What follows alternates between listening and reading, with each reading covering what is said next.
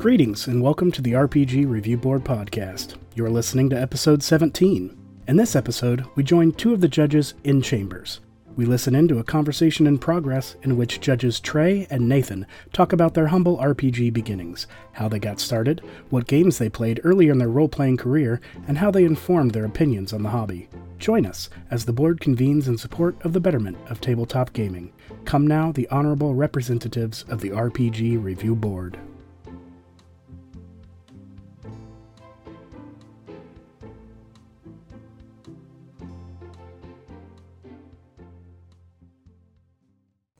Hey everybody, this is Nathan Stanley, and I am joined by the Grandmaster of the Gaming Table, Trey Gordon. Trey, what are we talking about today? We are w- taking a walk down memory lane. We're going to reminisce a bit about how each of us got started in the hobby and, you know, talk a little bit about changes over the years. Ch-ch changes. Let's not let's not get demonetized for uh, for for singing a very copyrighted song. Um, Yes. Good idea. um, yeah, yeah. Uh, how long have you been playing role playing games? Oh, lordy. Um, well, I I played my first role-playing game, which was Advanced Dungeons and Dragons in 1979. And I was trying to recall, I think I said 1980 in one of our previous podcasts, and I got to thinking about it and went, no, that was the year I was in the seventh grade. And I asked that year for book money for Christmas because I had played Dungeons and Dragons and I wanted to buy all the books. So I had to have played it in 79 or I wouldn't have been in that place at Christmas time. Huh. Yeah. So yes, you have sleuthed your own life to uh, determine when you started when you playing. get, I tell you what, when you get to my age, Sonny. Yes, yes, of course. I am the baby of the table, so I started playing my freshman year of high school, which dates it pretty exactly. It was uh, 1999. I met two of my best friends, and we became, you know, kind of the three musketeers. And several nights a week, we played Dungeons and Dragons, and oftentimes on the weekends as well. That was back when I could stay up all night and play Dungeons and Dragons and still be fine the next day. Uh, instead of instead of feeling like I've been run over by a steamroller uh, when, I, when I skip a night. So yup. So how old were you? let's see, freshman year of high school. So what is that? 14, 15, something like that? 15? Okay. Yeah. Okay. Yeah, I Yeah, think yeah, I'd yeah. have I think I'd have actually been 14 cuz I was kind of early for Indiana. So I was the Okay. youngest of my class by a ways. And at that time, I, I had to look this up. I remember playing both second edition and third edition in high school. Okay. I was like, that can't be right. And I was trying to figure this out. So I looked it up. Third edition came out in 2000.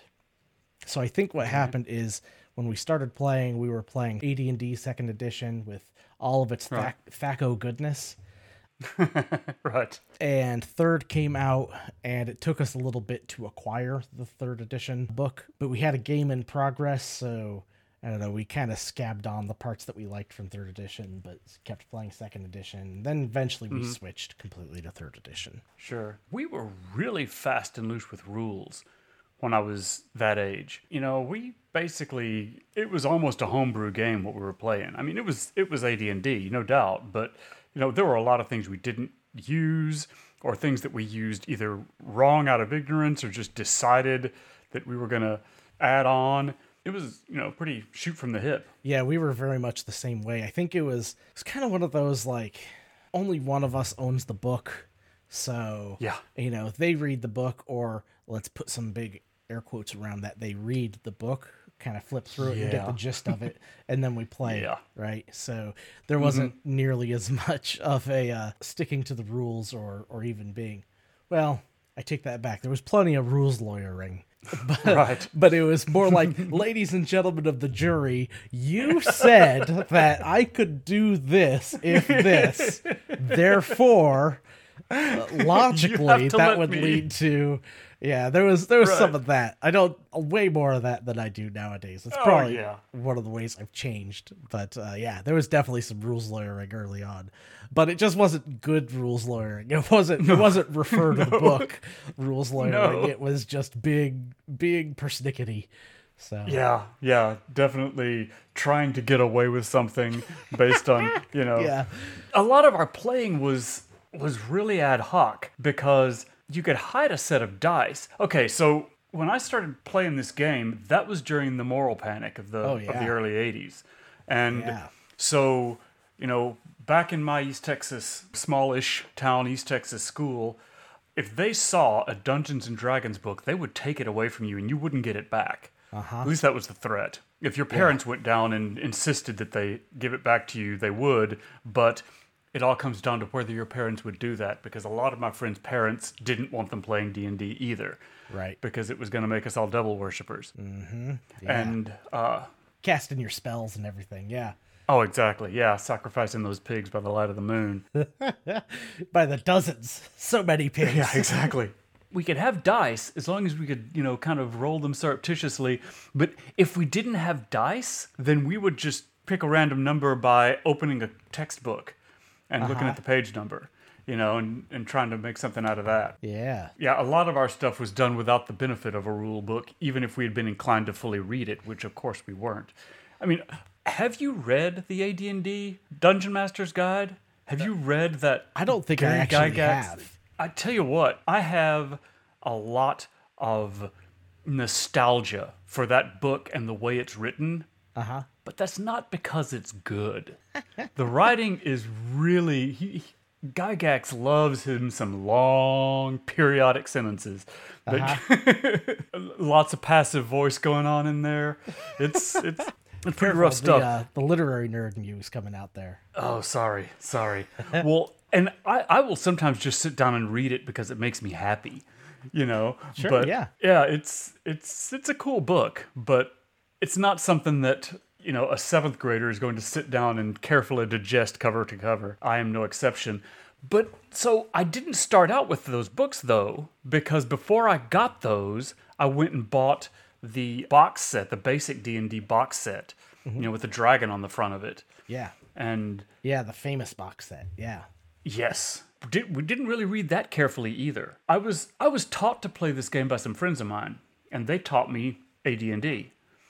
And then when I carried on playing with, you know, these other people that I would either teach how to play or who already knew how to play when I st- started playing with them, we had the basic rule book, but we were basically playing AD&D because that's what we'd been taught. So that was part of the whole weirdness about ad hoc this that and the other Yeah. because we weren't going to sit down and read the basic rules cover to cover Well, yeah. and when we had consulted them and they didn't agree with what we remembered, you know, like for instance, we had like halfling thieves, for instance. Well, that's not in the basic book. You, your halfling is a halfling, right? Uh, yeah. so yeah.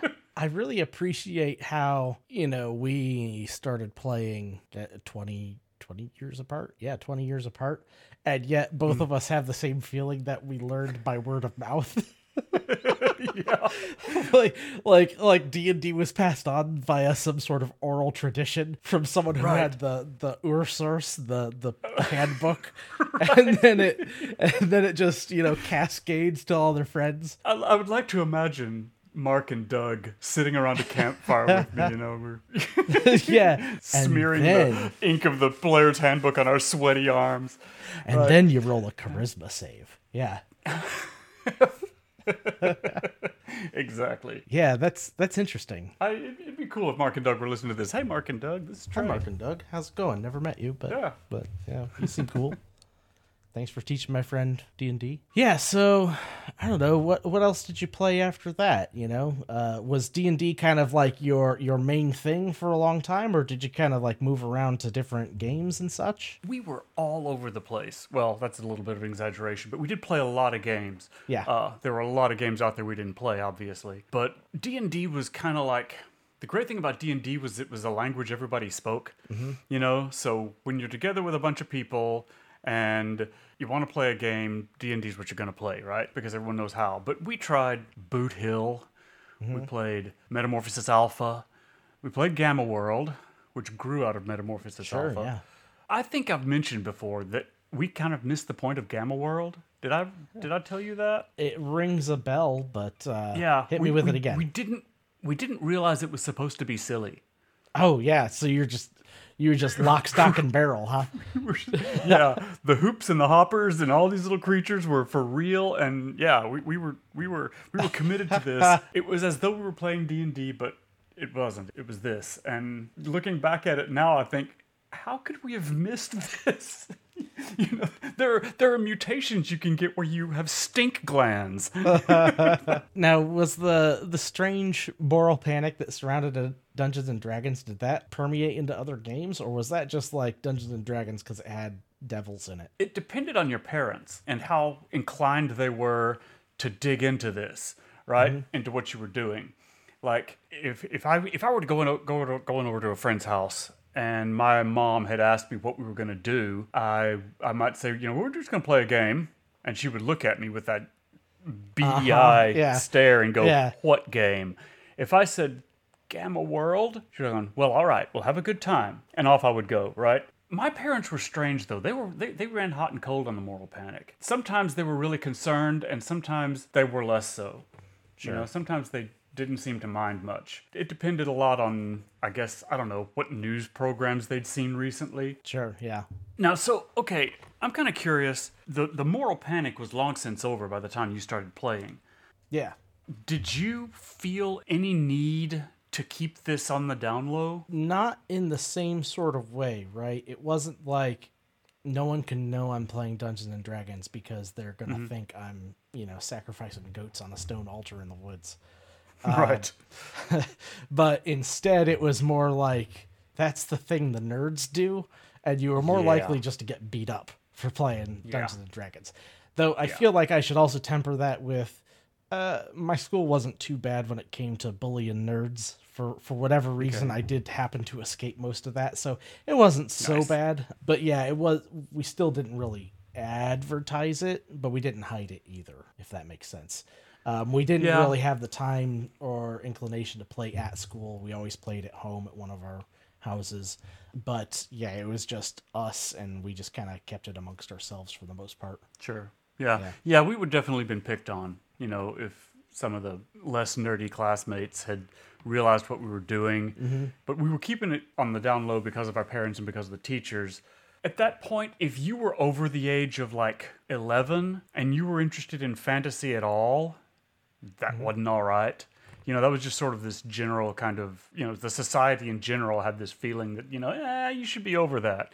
You know, if your if your age is in the double digits, then you're probably, you know, if you're reading J.R.R. Tolkien, then there's probably something wrong with you. Yeah, fa- fantasies for kids and that sort of thing. Yeah. Yeah. Exactly. And I get the impression, I mean, so my daughter's generation of kids, that's mm-hmm. not the case at all. Yeah. The kids of her age and or and younger that I know, if they're into Tolkien, they're into Tolkien and they don't care who knows it. Sure, yeah. How about you? Fantasy in general, was it still stigmatized? Not nearly as much. You know, I think for the most part, you know, we were kind of turning the corner. I mean, when did the Lord of the Rings movies come out? I mean, we weren't too far away from that happening. So yeah, I don't. Know it was around the it was around seventy nine eighty, I think. The Fellowship of the Ring came out in two thousand one, according to the Google. So you know that's square in the middle of me being. In oh, I'm sorry. Right. You know, I was thinking about Bakshi. Yeah, you were. I know you were. yeah, so so that was right square in the middle of me being in high school, and I think okay, I think those movies more than maybe anything really kind of jettisoned you know yeah obviously oh, Tolkien, but fantasy in general into the into the mainstream, into the cultural zeitgeist. Yeah. So yeah, yeah, I didn't really have to contend with a whole lot of that. And then also around the same time, you know, we had Star Wars coming back with Phantom Menace, um, and I was mm-hmm. a big Star Wars geek. So yep. So you know, it was a it was a good time to be a nerd. I got to see the the corner get turned and kind of the the upswing in in nerd culture popularity. Yeah, yeah, and it really was. It was it was a big upswing. I, I was working at a major multinational aerospace corporation based in Seattle, and mm-hmm. I had this carpool that I that I that I rode with this friend of mine from work every yeah. day. As the Lord of the Rings movies were getting closer and closer, and I was getting sucked deeper and deeper into all of the all of the various internet stuff around the build up to these movies, and I talked about it more and more.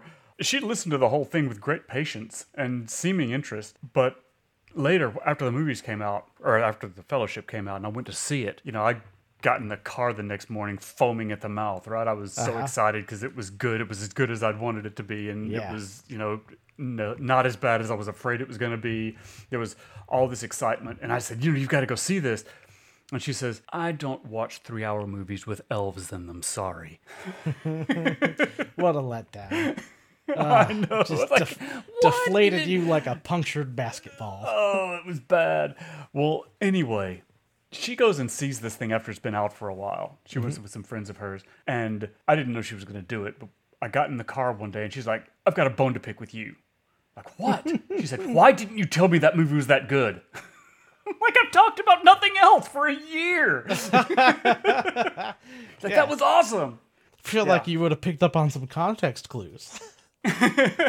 exactly right and i think I, I think most of society was kind of that way at least in the states Yeah. you know even people who hadn't had time for that before suddenly it was it was okay Yeah, there was kind of a kind of a, a cultural wake up call, right? That uh, Mm-hmm. there was all of this untapped potential out there. or it had been tapped but so badly Right. so yeah, maybe not so very badly maybe not done with any real justice. No. I mean probably willow was the, the best thing we had at that point. Oh oh no. Yeah. That's not saying a lot. That's val kilmer in a cage. That's what that is.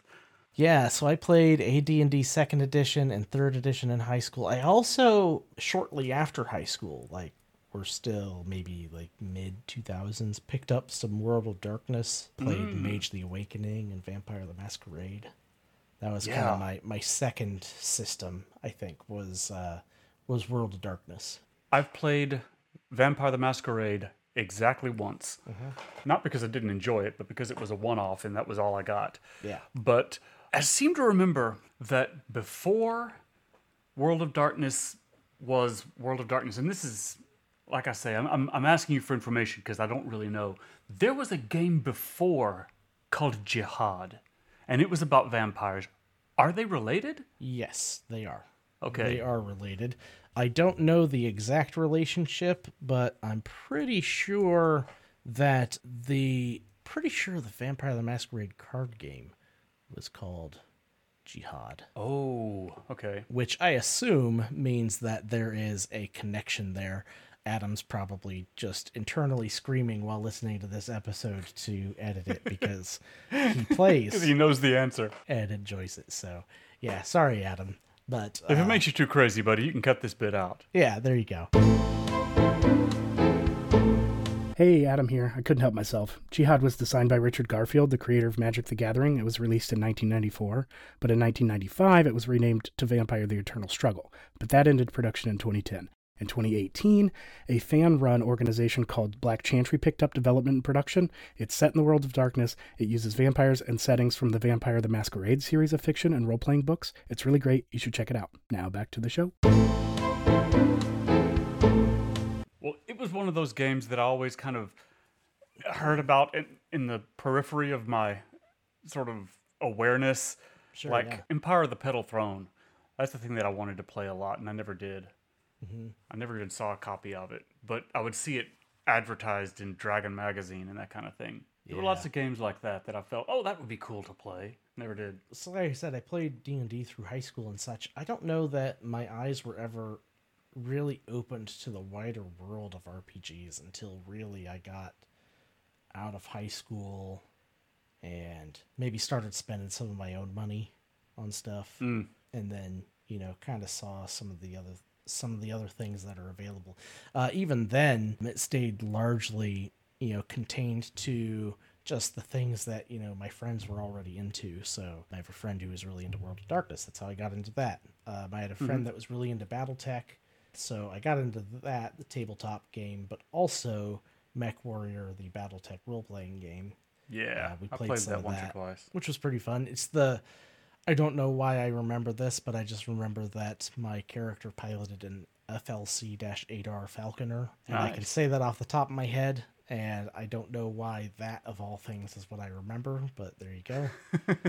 and I guess um, about that same time, because again, I was already a Star Wars geek and I was spending my own money. I picked up the uh, Wizards of the Coast D20 Star Wars role playing game and played some Right. of that too, which I really liked. It was fun.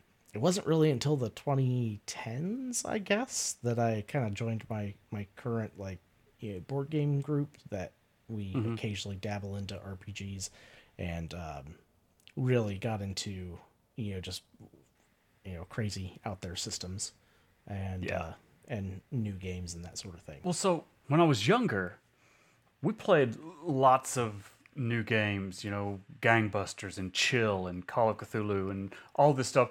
But we always came back to D&D. All mm-hmm. those other things were, you know, we'd play a couple of nights, for instance, of, of Call of Cthulhu. Then we'd go back to D&D. You know, we might return to those characters later, but more likely we'd make up new characters the next time we played that game. But D and D, we had long-running, years-going characters. Was it the same way for you, or did you Oh, s- yeah, switch games? we played i mean my very first game of dungeons and dragons was a campaign that ran all through high school and part of the way out of it. Um, it was four plus years of, of playing this one campaign. D&d has a very special place in my heart for that reason.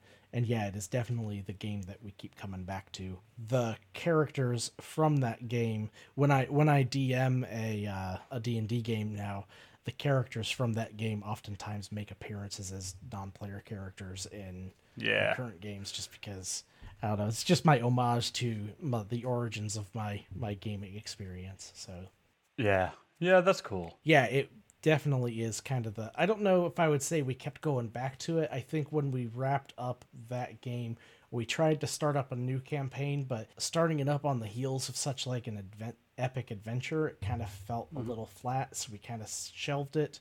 Okay. And then moved on to other things. That group of us, we haven't really gone back to Dungeons and Dragons. We moved on to some other things. But uh, I personally keep going back to Dungeons and Dragons with different groups, and one of my favorite Yeah. things to do is to teach people how to play. I I really like bringing new people into the game and into the hobby in general, Yeah, yeah, which you know is how the hobby thrives. So it is. Yeah, that that's excellent. I used to do that all the time. Bring bring people in. It's been it's been a while. Um, I've gotten older, and my life has taken some turns. And I, yeah, it's a little little long in the tooth there, Trey. yeah, I know. Uh, just kind of thinking out loud here, what do you think? We kind of talked about how uh, quote unquote nerd culture has kind of been on the rise over the last few years. You know, what kind of what kind of effect do you think you know that you've seen that's has that had on gaming? Um, in what ways Right. has the the gaming industry, or maybe just like people playing games in general, has that changed since there are half a dozen blockbuster comic book movies a year? right. Yeah, that's a good question. Yeah, and I gave you no time to prepare either.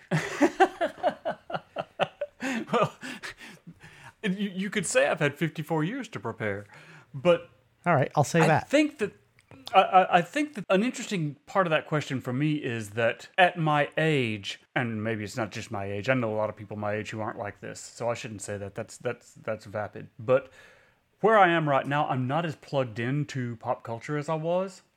So it's not easy for me to say how say the fact that you know yeah there there there are, there are more Marvel movies than I can count now. Yeah. Uh, and they're blockbusters almost every time. How has that affected gaming? I'm not sure. I I do know that when I was teaching in front of a classroom, I could talk about role playing games with my class Sure, yeah. you know, and there would be people in there who would be right on that conversation. Mm-hmm. And that would never have happened. That would never, ever have happened when I was in junior high, high school. Never. Even as an undergraduate, that would never have happened. yeah. Never. Yeah. I think personally, I the thing that I find most interesting about it is I think it's had a really like invigorating effect on the industry as a whole. You know, mm-hmm. if you if you just like if you just go to Kickstarter right now and look mm-hmm. at how many role playing games there are being funded on Kickstarter, it's mm-hmm. it's absolutely insane. The fact that people tend to be a, a lot more open to, you know, kind of entering these fantasy worlds. I think it's only been a good thing for us, right? More and more people joining the hobby has got to be a good thing, I think. Well, you've reminded me. You know, I, I I think I mentioned that I I used to do editing for 12 to midnight. Uh, hi guys, 12 to midnight, great stuff. When I was doing that, we were going to conventions. I and the other 12 to midnight guys, and we were we were all guys at the time. They're not anymore. But there was this sense among us that the hobby was on its way out. Yeah. We'd go to cons, and everyone there, mostly, not everyone, but the vast majority of people there were our age yeah. and older. Yeah. And that was when I first started with them. Now, when I go to Gen Con, that's not the case anymore. And Yeah. I don't know that that's directly because of the Peter Jackson Lord of the Rings movies, but I would be interested to see a timeline of that. In my mind, it seems like they were kind of at the same time. That after Fellowship of the Ring, th- the the floodgates opened with younger people playing. Um, but I, I don't know that for sure. It's just a feeling. Yeah, you, you got to wonder the effect that it's had on. I mean, the the super obvious one is look at the effect it's had on the San Diego Comic Con. That thing Oh. is just bonkers every year. Um, I've never been. and then uh, you know, Gen Con here in our backyard in Indianapolis. I mean, pre pre COVID anyway, it was posting attendance records every year.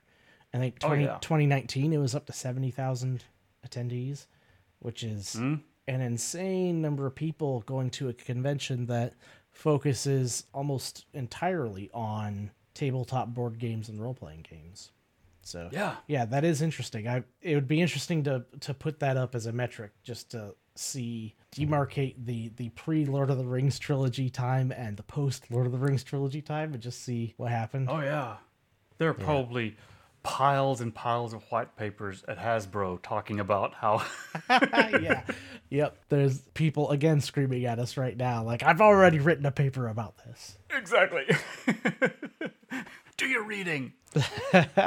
Yeah, prepare for a podcast, you idiots. That's right. Why would we do something like that? That'd be interesting to see. So, well, it has been an absolute pleasure talking to you tonight. Listen, how do you, how do you sign off of a podcast? I don't know. Bye, everybody. I, Yeah. I think you just let Adam do it. Yeah, okay. yeah. Maybe maybe he'll just take this long outro and just like fade it out real slowly. We'll just keep Yeah, the just- patter up for a while, just, and like- just let it. I may just make it seem like we just talk forever.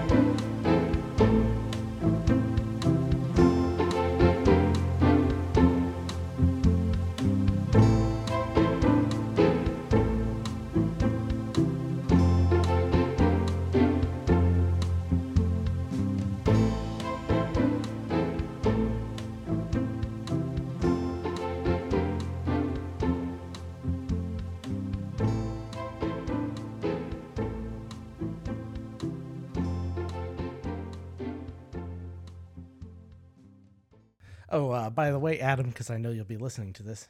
How you doing, buddy? He's fine. He's fine. He's fine. He's, fine. fine. I'm sure he's fine. Everything's fine. Everything's fine. uh, just more stuff for him to listen to and edit. Give him something to do. He's bored. Should I do an intro? Do we do intros for this? I don't know. I, I was just trying to think about that. Maybe this would have been a thing to think about before we started recording. maybe, maybe.